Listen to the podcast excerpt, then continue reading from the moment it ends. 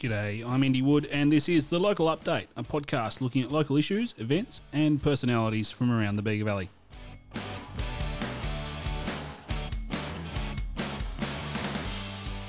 And on this week's episode, well, as the weather starts to warm, you might start to notice the return of the local fruit bat colony, the grey headed fruit bats, or flying foxes as they're known. Uh, will return to the Glebe Park Lagoon as it starts to warm up.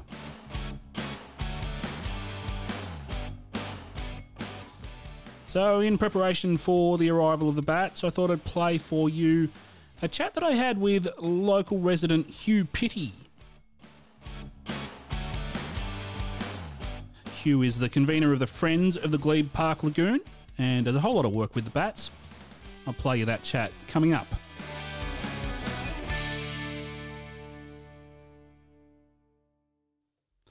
And as we do each week, we'll also catch up with local historian Graham Farram.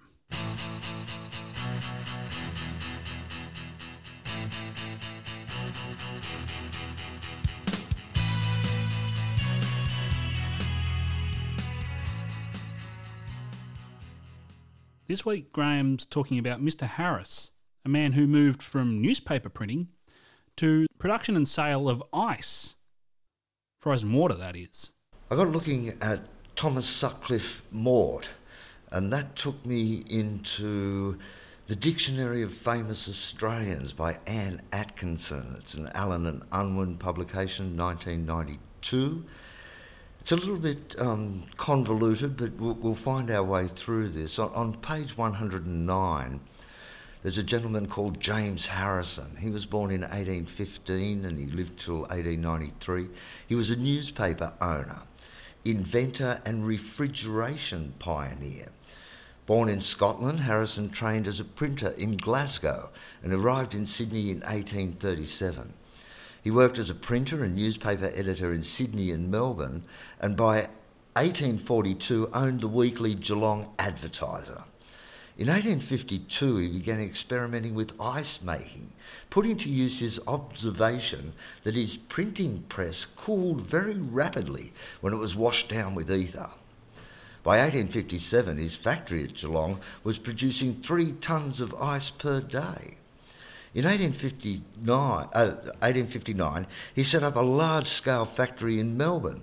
However, the public preferred imported natural ice to Harrison's artificial ice, and the enterprise was a commercial failure. Harrison returned to the newspaper business as editor of The Age. At the 1873 Melbourne exhibition, he won a gold medal for a consignment of foodstuffs which remained frozen for 97 days and was financed to ship 25 tonnes of frozen beef to London. Due to a series of mishaps, the meat spoiled in transit and Harrison was bankrupted. Harrison's ideas were later perfected by his former associate, Eugene Nicol. So we're going to have a look at him now. Page 189. Nicol, Eugene, Dominic, 1823 to 1901. Engineer who pioneered refrigeration techniques. Born in France, Eugene Nicol studied engineering there and in England before migrating to Australia in 1853. In 1861, he patented ice making machinery which used liquefied ammonia gas and installed the apparatus at the Sydney Ice Company, where he was manager and part owner. In 1866, he went into partnership with Thomas Mort. Over the next 10 years, they patented refrigeration machinery suitable for a ship's hold and built cold storage houses in Sydney and Lithgow. Mort's company, the New South Wales Fresh Food and Ice Company, planned a bulk shipment overseas of frozen beef in 1877. However, a defect in the machinery prevented the consignment from leaving Sydney, and Nicol's ship refrigeration system was never used commercially. Nevertheless, it was largely due to his pioneering efforts and the success of his shore based cold storage facilities that the first successful shipment of frozen meat reached England aboard the Strathleven in 1879. people used to think that if you froze something and then defrosted it, and it'd immediately go off. So that the idea of you know being able to be a long life thing and you could send things all the way to the other side of the world, very good. So Thomas Sutcliffe Mort, this is pages 181 and 2, still, still in um, the Dictionary of Famous Australians. 1816 to 1878. So he didn't live to be a very old man.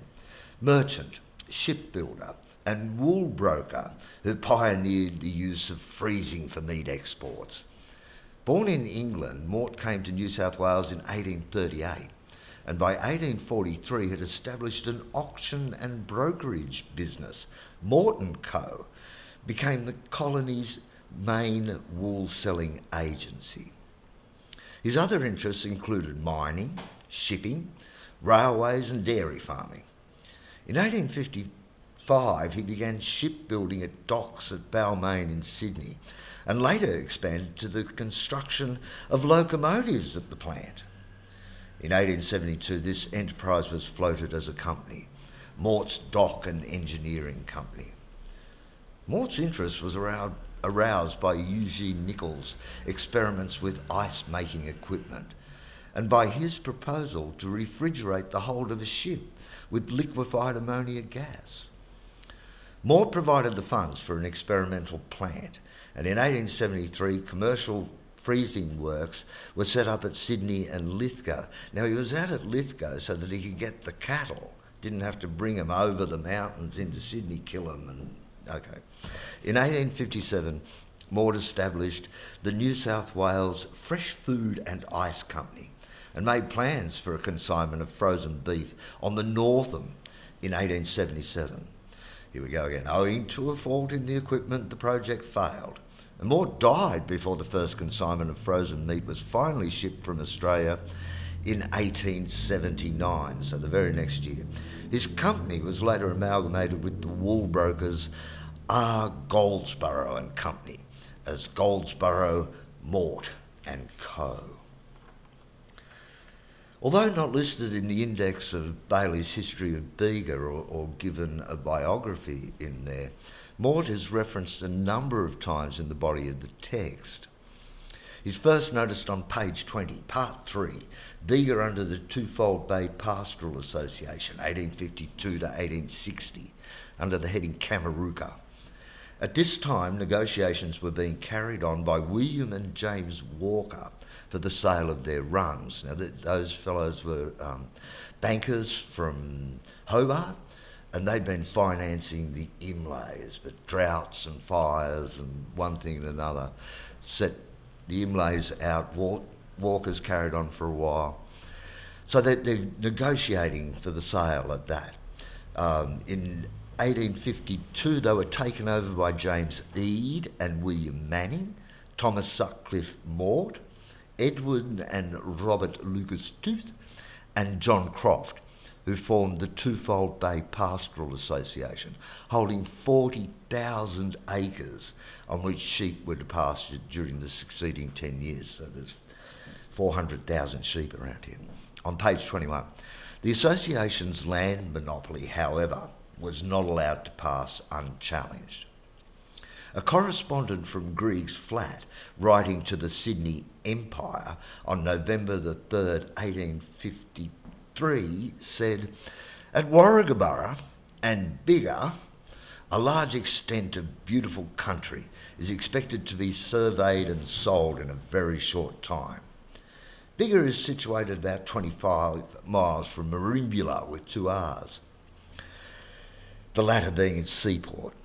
And whether for its fertility of its soil, its thinly timbered flats, or plentiful supply of water courses is unexcelled in this part of the colony. That's a newspaper clipping in the Mitchell Library. There are interesting mentions of shipping interests on page 24 because overland travel was so difficult. All of these people could afford it, had their own boats, and it ultimately became the Illawarra and South Coast Steam Navigation Company with these people involved. And that meant that they had power, a different kind of power, over the commercial world as well. Page 32, Part 4, Bega under free selection, 1861 to 1883, influx of settlers. By 1861, the population of Bega had grown to 625 with 100 households. The previous year, the Twofold Bay Pastoral Association d- dissolved. Mort purchased Bodalla in 1856. In 1861, Sir John Robertson's Free Selection Act was passed. The former Twofold Bay Pastoral Association partners at first attempted, by dummying, to hold 11,000 acres and had an agent at Eden attempting to quash free selection. They failed in their purpose. Interestingly, page 20, under the heading Churches, in 1864, Thomas Sutcliffe Mort donated 59 acres of land for a glebe and Church of England rectory on the outskirts of town, just over there on the eastern side, in fact. And it's still called the glebe over there. Um, page 35, Communication and Transport. Surveyor John Heady in 1866 marked out a road from Bodalla Post Office to Browlee Street, Bega, that's over on the north side. The Bega Bodalla Road was opened in September 1868. Also in 1868, on page 33, Matthew Munn, assisted by now Sir William Manning and T.S. Mort, built a Maizena mill at Merimbula and still got two R's. This was a stone building three stories high. The factory had a capacity of seven to eight tonnes weekly, and Munn's Maizena was well known to all householders in the state in its time. It won a prize in the Philadelphia show in 1879. We've actually got an original packet from the Munn's factory out in a cabinet out there, and it's got the gold medal on it, like they do with any, anything that wins a gold medal. Um, it won a prize in the Philadelphia show in 1879. That probably wasn't such a good idea in the long run because the Americans took him to court. They reckon they owned the name Maizena. And one thing and another, it all snowballed and the enterprise failed. But it went on for quite a while, quite a while. Um, if you travel back in time now to the year T.S. Mort purchased Bodalla, Bailey notes on page 24 that Wyatt, in his History of the Diocese of Goulburn, records on page 208 that in 1856 Bishop Barker visited Bega himself. He went by boat to Twofold Bay. After visits to Pambula, Bombala, and the delegate gold diggings, he reached Bega. Bailey on page 26 records when in 1856 Bishop Barker wished to journey from Bega to Padali, Badali, Bodalla, he took with him an Aboriginal guide. Everybody would know um, the, the magnificent stone church at Bodalla, built by Mort for his people there. He tried, like Lucas Tooth, to set up a community. Uh, it ultimately failed. Um, I looked up glebe in my concise Oxford dictionary. It's a noun. One, portion of land going with a clergyman's benefice. Two, poetical, earth, land, a field. It comes through the Middle English from the Latin gleba, clod, soil. In Aboriginal place names and their meanings, read 1888 Bodalla. Now, uh, in New South Wales, a number of interpretations have been given for this name, one being that it comes from Bodal, to toss a child up and down in the arms. Isn't that lovely? Other meanings have been given, such as several waters, you run hard, and haven for boats. At one time, the place was popularly known as Boat Alley, one of the amusing corruptions of an Aboriginal word. Okay, we come back into um, more modern times now, and I'm back to the um, Dictionary of Famous Australians, and I'm still on refrigeration. Uh, page 104.5. Hallstrom, with two L's. Sir Edward John Lees, 1886 to 1970. Director of a pioneer refrigeration company and benefactor of Taronga Park Zoo, Sydney. Born in Coonamble, New South Wales, Hallstrom left school at an early age and went to Sydney where he worked in a furniture factory. As a young man, he set up his own plant to make ice chests and cabinets for re- refrigerators. He was also interested in the development of aviation and flew with George Taylor in his first non-powered flights in Sydney in 1909. I don't know much about George Taylor, but I guess in the history of aviation you'd be able to look him up somewhere. Um, and it was non-powered, but uh, yeah. Anyway, um,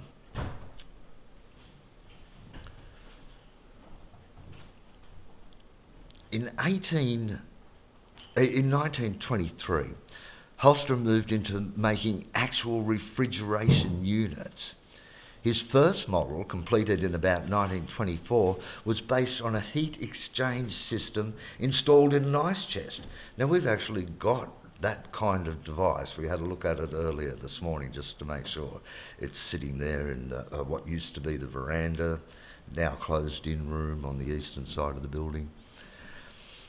He's um, his work in producing increasingly sophisticated models made him a leader in the development of refrigeration in Australia. Having taken out a patent, he was able to take advantage of the great increase in refrigeration sales after World War II, and his business boomed, with many Australian homes boasting one of his Silent Knight refrigerators. I remember seeing one of those when I was at art school out at Wagga. You know, it's nice and flat out there. We'd drive around and just have a look, and came to a, a, a derelict house. Well, the Silent Knight was still standing there, still looking pretty good. That was back in um, the early 70s. Hallstrom was a generous benefactor of medical research and in other areas, most notably Taronga Park Zoo in Sydney where he had been a regular visitor since childhood. When I was a child, I used to go too. He donated many animals and birds and was chairman of the Taronga Park Trust from 1947 to 1959 when he was made honorary life director. He was knighted in 1952. I couldn't help but go back to um, Aboriginal place names and their meanings. Coonamble, in New South Wales from Goonamble, plenty of dirt, bullock dung. Graham Farram is a member of Bega's Historical Society and the Bega Pioneers Museum, and my regular guest here on the Local Update. Every week, I invite Graham to look at the issues, events, and personalities from the region that have made Bega the community that it is today.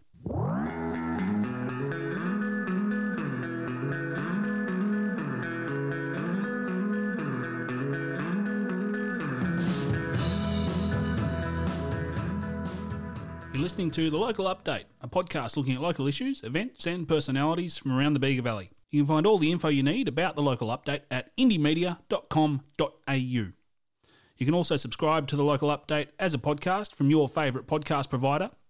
And don't forget, you can now catch us on Sunday mornings between 11am and midday on 93.7 Edge FM community radio in the Bega Valley. Over the last 20 years, we've seen a population of grey headed fruit bats, or flying foxes, make the trees in the Glebe Park Lagoon home for about six months of the year. Sometimes numbering in their thousands, the bats arrive in November and stick around till about May. Over that whole period, a local resident from across the road, Hugh Pitty, has had a strong interest in the bats and their habits. Hi, my name's Hugh Pitty, and I'm the community coordinator with the Friends of Glebe Wetlands here in Bega. I feel like you're interest in these wetlands, at least in part, came from an interest in what was going on with the bats to begin with, hey? That's right. Yeah, I've been here for over 20 years, and um, the flying foxes uh, arrived using this as a roost about the same time as I moved in. Since then, I've uh, studied ecology and my animal habitat study was all about uh, flying foxes here at the lagoon, so that's when I got, got more interested. What do you think changed? What was it that made these bats suddenly decide that this was a good spot? I think there are uh, things about this location which are um, good for flying foxes as a, a roost. The uh, permanent water body um, means that they've got water to to um, drink, um, but also the way it's situated, the um, uh, heat of the hottest days in summer um, is moderated by the northeast summer nor'easter blowing across the l- lagoon into the main trees where they hang out at the head of the lagoon, which is on the southwest corner. So that that uh, I think uh, at the critical time of heat stress is, is something that helps them. But also at the end of their uh, season, when uh, the days are getting a bit cooler, um, the morning sun bounces in off the water up into the, the trees, and I think that also um, uh, is a beneficial microclimate. One of the things that you guys do during the season is counting or estimates of numbers. What kind of numbers are you seeing? So um, the numbers uh, vary uh, up and down. In a, a, usual year, they might get up around 20 20,000 or so. Um, at the peak of the breeding camp, the the camp will usually uh, form in October, November. Um, in the spring and build up for the breeding uh, camp around the uh, late January, February uh, is when it peaks, and then tail off into April, uh, May. As usually the first frost, they're heading north for um, warmer places for the winter. There was a, a, season back in 2014 when we had um, big flowering of spotted gum in the late autumn through the winter, and so our biggest numbers were actually in June, and they stayed right through the uh, winter. Um, and so we had continuous counting uh, then, but usually it's about a seven uh, month uh, period that they're here. Um, and the numbers overall, uh, they have they fluctuate from year to year depending on uh, what's happening in the environment because the flying foxes are really following the flowering of, of natives. And so, you know, there are some years when the numbers have only got, uh, like last year, up around the, the 5,000. And uh, that was, we had uh, first drought and then the bushfires. And that's, yeah, pretty uh, much hammered the flying fox populations. So I gather that in following food, they're, they're migrating. How how far have you heard of them travelling? So we've had some uh, recent research uh, published in August. Um, uh, a really great paper uh, that has confirmed uh, things that were theorised and, and sort of partly known, but now much uh, more substantially known. It's it's called Extreme mobility of the world's largest flying mammals creates key challenges for management and conservation. And this is by Justin Welbergen and a, a bunch of other uh, scientists. Um, and uh, what they did was over a five year period, they uh, tracked uh, um, over 200 flying foxes with radio tracking uh, via satellite. And 100 109 of those were the grey-headed flying foxes that we have here at the uh, um, Glebe Wetlands in Bega, and so we've been able to see that the distance that they travel um, is uh, really large through the uh, year.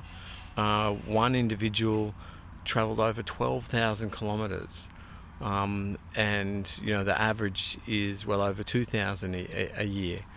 Uh, they're flying up to 50 kilometres a night uh, just to do the nightly forage. but yeah, this article has some beautiful little videos attached to it uh, with the radio tracking signal registering uh, every few days. Um, and you can see them, the signal zipping up and down all, all through the uh, range. And, you know, they might fly 400 kilometres in a flight. Uh, so they're, they're really very mobile. And I think the best analogy is to think of them as like backpackers who are moving around for harvesting different uh, flowering plants and, and fruits as they're uh, available in different areas. So it's really one population in many locations. So acting a bit like bees on a much broader scale, then, hey? That's right. Yeah. If you think about uh, bees as uh, pollinators, primary pollinators, uh, one third of our food crops are uh, pollinated by the honeybee, Apis mellifera. Um, and uh, flying foxes really do a, a, very similar thing, but on a bigger scale. So, flying those greater distances, it's the health of our forests that the flying foxes uh, look after through the ecological services of pollination and seed dispersal. So does the the health of our forests, the health of their um, you know feeding grounds and breeding grounds, the impact on that is that why we might see them suddenly having an interest in our food in our backyards? Um, yeah, if we're having lots of clearing of uh, forest foraging habitat, then uh, the availability of food for flying foxes is reduced, and they're more likely to be coming uh, chasing the uh, one-off uh, fruit uh, meal in a, a house orchard, you know. So how do you, I mean you live across the road? How do you deal with that? What do you do to protect so that you get some food out of your yard? Yeah, so it's a um, different things you can do. I mean, your vegetables are fine. Um, the flying foxes are up in the air in the trees, so the you know your ground uh, crops are, are, are fine. There is a cherry plum tree uh, growing from the, in the paddock just over our fence, and uh, the flying foxes come and hammer that every year, but they're only little ones, so we don't really uh, eat them. Um, and like that probably acts as a bit of a uh, decoy for the smaller fruit trees that we, we, we do have. These bats are, despite hearing of numbers of kind of 20,000, they're also um, an endangered, threatened species, aren't they? So I imagine that, that travelling into our backyards is part of the reason that they become threatened. They, they get trapped somehow or Oh, they can do. They can get trapped in netting. Uh, it's important if you're using netting on your uh, fruit trees to make sure that it's uh, not just loose over the fruit tree, but stretched tight over a, a frame or a structure. Um, and uh, the colour is important. It's, it's, white rather than green, and the flying foxes are more able to be able to see it. Um, and the type of netting uh, to avoid the thin nylon microfilament netting, and uh, it's better to have uh, a woven shade cloth type material, uh, and it's that's heavier.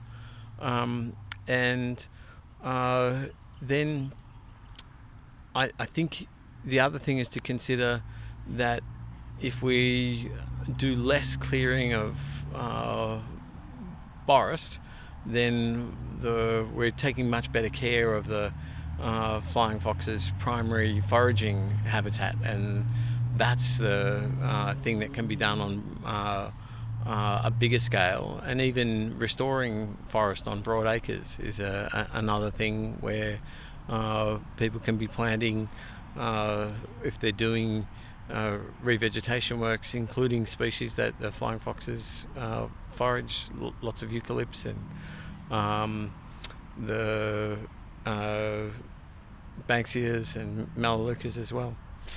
Tell me what the uh, Friends of the Glebe Park Lagoon group are up to. Do you work to try and, I don't know, provide plants that are going to be good food for the bats, or what are you up to? Yeah, so we, we have several activities, and The main two are our monthly flying fox counts, which when the flying foxes are here during season, uh, on the third Friday uh, of each month, um, and we just do a, a, a, count that feeds the data into the National Flying Fox Monitoring Program, uh, run by the CSIRO.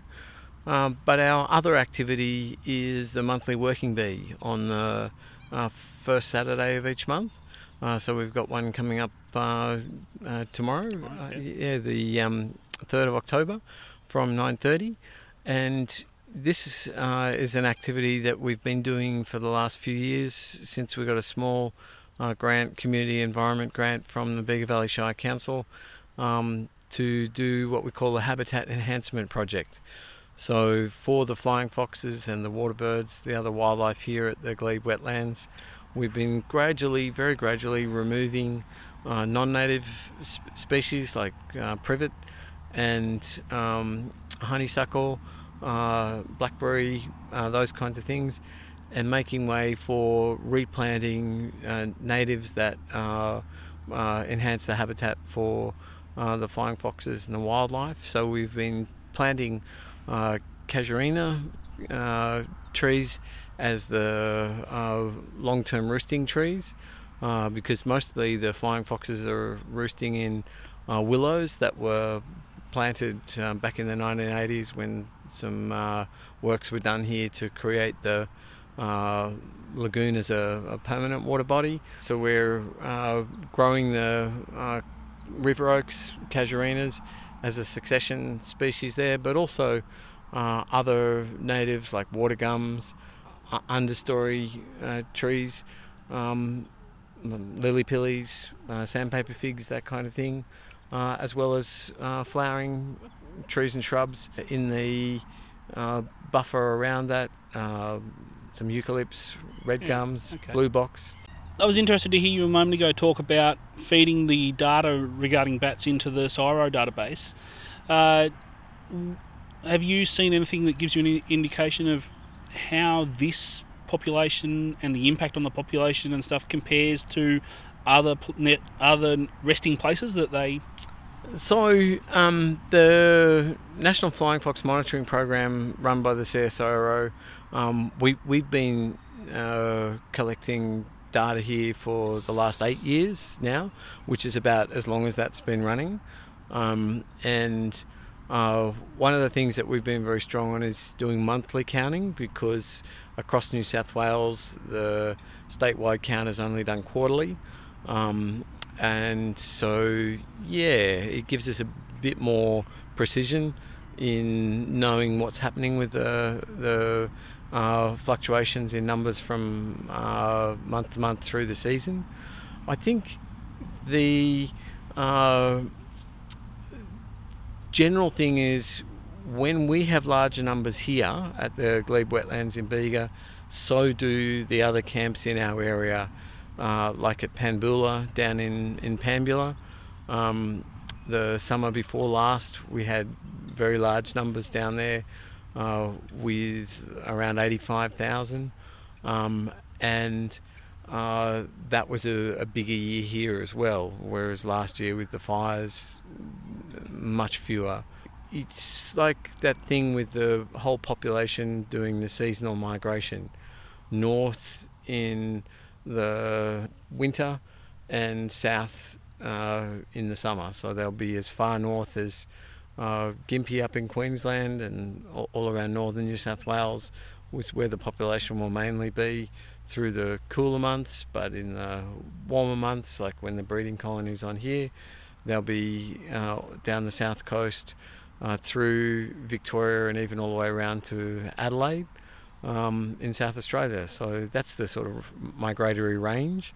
Um, having said that, though, there are some places where particularly in the cities, there's permanent food. There's such a diversity of planted uh, uh, food trees that the flying foxes camps can be permanent. Their numbers will fluctuate um, in line with that seasonal migration, but there'll always be some in like Centennial Park in Sydney, um, other places in uh, Brisbane, Melbourne, Adelaide all have permanent flying fox camps now. Hugh Pitty is the convener of the Friends of the Glebe Park Lagoon. The bat colony is expected to arrive in Glebe Park Lagoon in the end of October and should stick around until roughly May. During the bat season, Friends of Glebe Park Lagoon run bat counting surveys on the third Saturday of every month. And the Glebe Park Lagoon Committee also runs maintenance working bees on the first Saturday of every month through the year.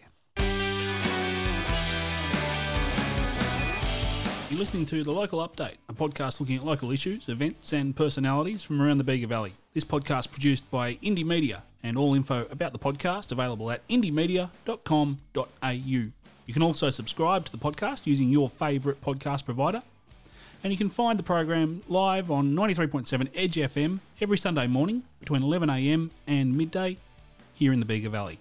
Indie Media recognises the Yuin people as the traditional owners of the land from which we broadcast and pays respects to their elders past, present, and emerging. A huge thank you to Graham Farram for his regular contribution to the program, and also to Hugh Pitty for joining us on this week's program. Thanks for listening to the local update. I'll catch you again next week. Bye now.